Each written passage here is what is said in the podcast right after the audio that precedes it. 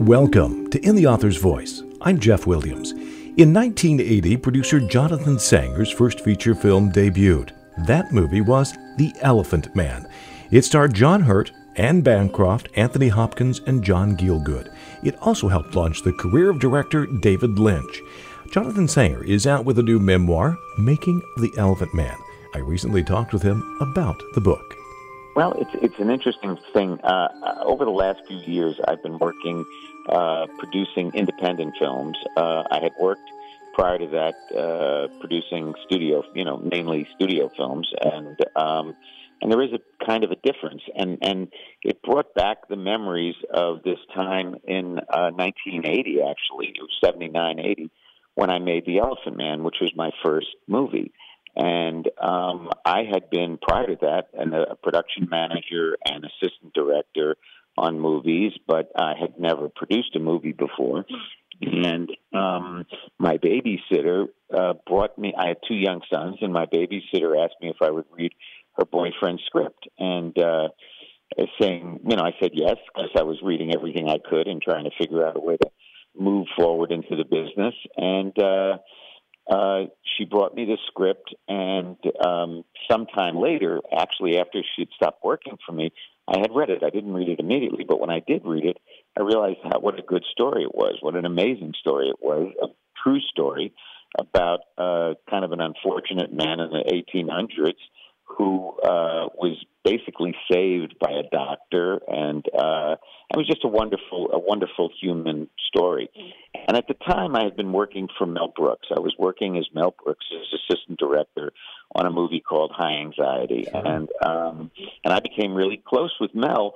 And um, he had asked me right after the movie if I would work with his wife Anne Bancroft because she was going to be directing a movie called Fatso, and he wanted somebody that uh, he trusted to work with her, and I became that person. So, um, in the meantime, I had optioned a screenplay on my own, and um, one day when I was in New York uh, scouting locations with his wife, he was in Los Angeles, and he had picked up the script I had left on the desk to read, and it was The Elephant Man. He called me up and he said, "Hey, I just read this script, and it has your name on it. You know." Uh, what is it? And I said, well, uh, I optioned it. I explained to him, you know, about the writers.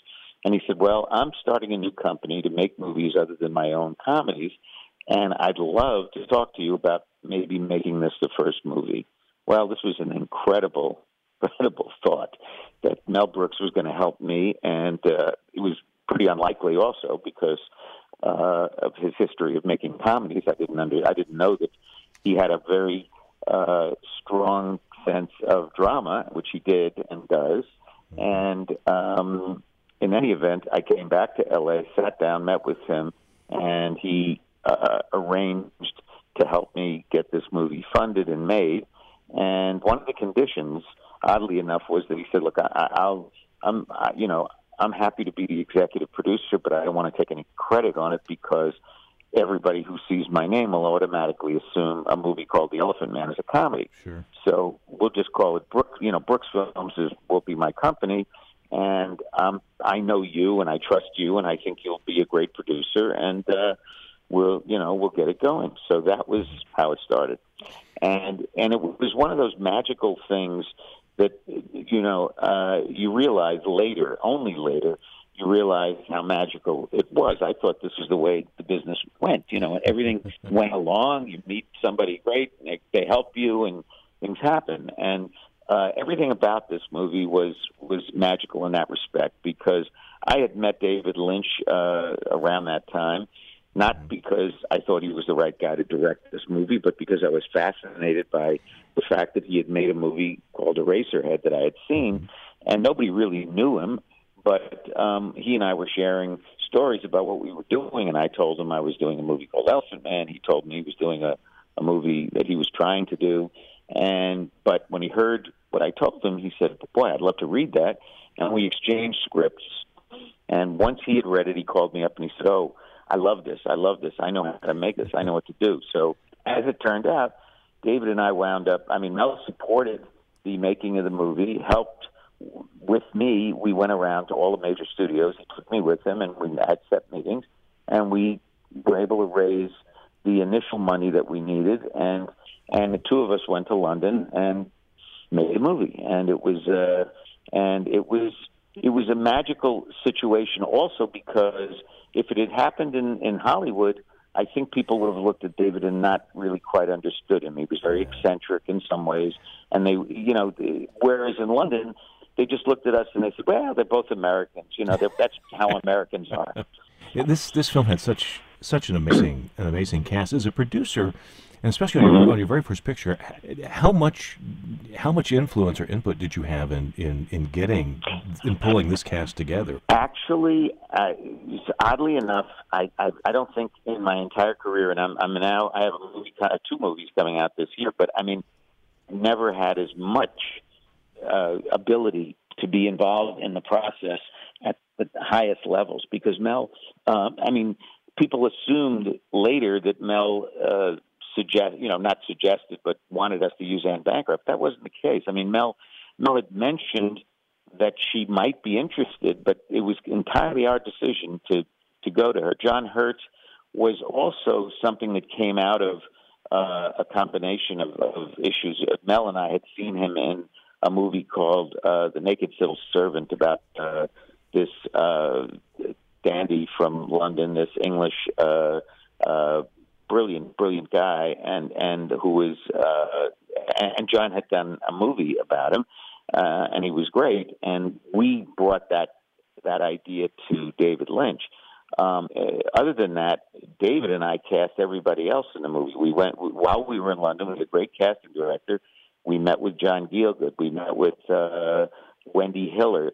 Anthony Hopkins really came from Anne, who had suggested him because she had worked with him and said, you really should see this guy. He's amazing. And, and it was early in, I mean, Anthony Hopkins was already a well-known actor. He'd been in a number of terrific sure. movies, but um, you know, she just she had worked with him once, and she said, "Oh, you really." And, and we had other people in mind. We were looking at uh, Alan Bates and a couple of other names, and but Anthony Hopkins, when he read the script, immediately jumped aboard and said, "No, I want to do this." Even his agent didn't even want him to do it. His agent was looking for him to do romantic comedies and change his change his kind of style. And but he read this and said, "No, I have to do this." So we we got um, you know the script really helped us get to most of these people. And in England, it was it was even easier because um, at that time actors uh, in theater and film and commercials and everything, actors did everything. Whereas at that time in the U.S., if you worked in film, you didn't work in television. You know, I mean, everything was sure. kind of stratified a little more. But in England, everybody was willing to, you know, I mean, you could get John Gielgud to come into an office and read for you. I mean, it was it was miraculous. You know, both David and I couldn't believe it. I mean, this was a guy who was uh, just one of the greats of all time, and very quiet, and he would say to David, uh, "You know, you want a little more? You want a little?" I mean, he would he would ask David for advice, and David was uh, couldn't believe it. He said, "You know, this guy is just fantastic." So, uh, you know, we were able to get uh, just wonderful actors in every in every role. We had a terrific casting director named Maggie Cartier, who was um, had done movies there. So you know, we were relying on some solid people, but we were the ones, we were the neophytes. We were the we were the ones who were trying to keep up with the people we were working with. But it was great fun, you know, and it was one of those experiences that, you know, in some ways unfortunate because after that I thought, oh, it's always going to be like this. How great it is, and it almost never has been like that. I mean, it has never been as as comforting and as easy as that process turned out to be at the time. So we were we really uh, only realized later how lucky we were. You know.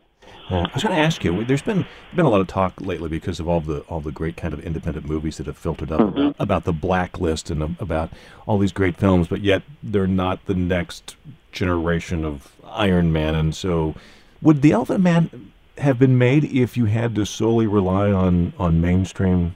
I highly doubt it. No, I highly doubt it. And in fact, I think after we made it, it it didn't get easier; it got even harder. I mean, we made it because we made it for a very uh, you know uh, a tight budget and uh, and and just uh, an opportunity to do it outside the system. We had uh, we wound up getting Paramount to put up money for for distribution, but um, we didn't ask them for money to fund the movie because. Um, and one of the reasons, actually interesting, because you asked me a question about why to, why this book now. Well, um, the model that we used to make that movie at that time is exactly the model that independent movies are taking today and didn't in those days. In those days, there were very few independent movies because there were very few um, sources of, in, uh, of money other than studios. Uh, there were no ancillary markets uh, to the way they are now. There were, you know, there was there was television, free television, and there was uh, you know, cassettes, but just the beginning of cassettes at the time. So there weren't a lot of places you could go for additional money. But that, but that's what we did. We went to every place we could go to to raise enough to be able to make it. Um, nowadays, it is that model that has become the prevailing model. I just made a movie um, that's going to be opening in not until October. It's called Marshall. It's with Chadwick Boseman. It's an independent movie, and it's a wonderful movie um, and uh, it was made entirely on the independent model, so that we you get a studio to distribute it, but it, the funding doesn't come from the studio necessarily. It comes from uh, private sources, and it's a different way of of making movies. The banking of it is all different. Now, as as as your career has moved on as a mm-hmm. producer, what what really trips your trigger creatively? What are you looking for when you're still? It's still it's still great scripts, great great great stories are really the thing that I am most moved by. And the truth of it is, um, while I, I I have made movies at major all the major studios at one point or another over the last you know 35 years, um, I find that uh, the the key is always in the material and then ultimately finding the best talent that you possibly can to do it and and major studios, as you mentioned, are making amusement park rides, and you know, I mean, they're doing comic books and they're doing superheroes and those things I like to see, but that's not the thing that moves me as a as a filmmaker. I want to make movies that have great stories, and I think most of the most of the Academy Award nominees this year and every year tend to be those kind of movies, the spotlights, the the you know the Moonlight, those kind of movies that uh, uh, tell great stories we have a film school, a cinema and photography school here at, at the university where we're where we're located. Mm-hmm. So we have a lot of a lot of students that are these new creative young minds ready to get into the into, mm-hmm. into the business. Mm-hmm. What what wisdom would you impart on, on, on those looking to become you know producers and directors now? That they're getting ready to. Well, I'll tell you, I, I I I think I, I would certainly uh, say that talent is the is is the first level that you have to have to get into the business, but certainly not necessarily even the most important. I mean, it's important to have it, but it isn't enough. And uh, I mean, the, the the willingness to really work whatever it takes to get and to stay in this world is a tough. I mean, it's a tough business. It's a very tough business. Um, I found that uh, over the last 15 years, you know, most of my time is spent trying to raise money for things, you know, and, and not even though um, the creative side is really what I'm most interested in, but uh, you have to get involved and you have to be willing to understand what it takes to, uh, you know, to save money, make make something as inexpensively as you can and as well as you can. Uh, it's it's a it's a tough world. I, I've taught in film schools in California. I've taught at uh, USC. I've taught at um, uh, Chapman University, which has a, a film school. And um, I find that uh, the students tend to be very impatient. And uh, you know, when I say I made my first movie, you know, I was I was 33 or something like that. They said 33. My God, you were so old. And I said, so old. I was so young. You know, I didn't think of myself as being old at that time. No, they want to make their first movie at 22, you know, or 21, or just just out of school. I said, well, good. You know, that's great, but you don't want to. You know, if you if you find how difficult it's going to be and it discourages you, that's that's the killer. You know, you can't get discouraged by uh, a lot of feedback that is not going to make it easy for you. You have to just keep plugging at it, find ways. I mean, the means are greater now than they've ever been in terms of cam, you know, lightweight cameras and lightweight equipment and all kinds of things that you can do yourself that you couldn't do before. So, because of that, you have to find ways to get it made, you know, and not always look to the, you know, to the biggest studio and the only one way to do it. You have to find other ways to keep going. But it's a, you know, I, I think also those those people who do read my book will see that it's.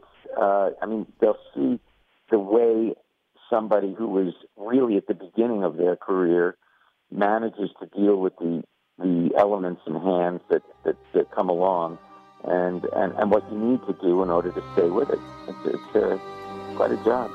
That's producer Jonathan Sanger. His new memoir is Making the Elephant Man from McFarland and Company Publishing. He has two new independent films out this year Chapter and Verse about a reformed Harlem gangster, and Marshall about the early law career of U.S. Supreme Court Justice Thurgood Marshall. In the Author's Voice is a listener supported service of WSIU Radio and Southern Illinois University. I'm Jeff Williams.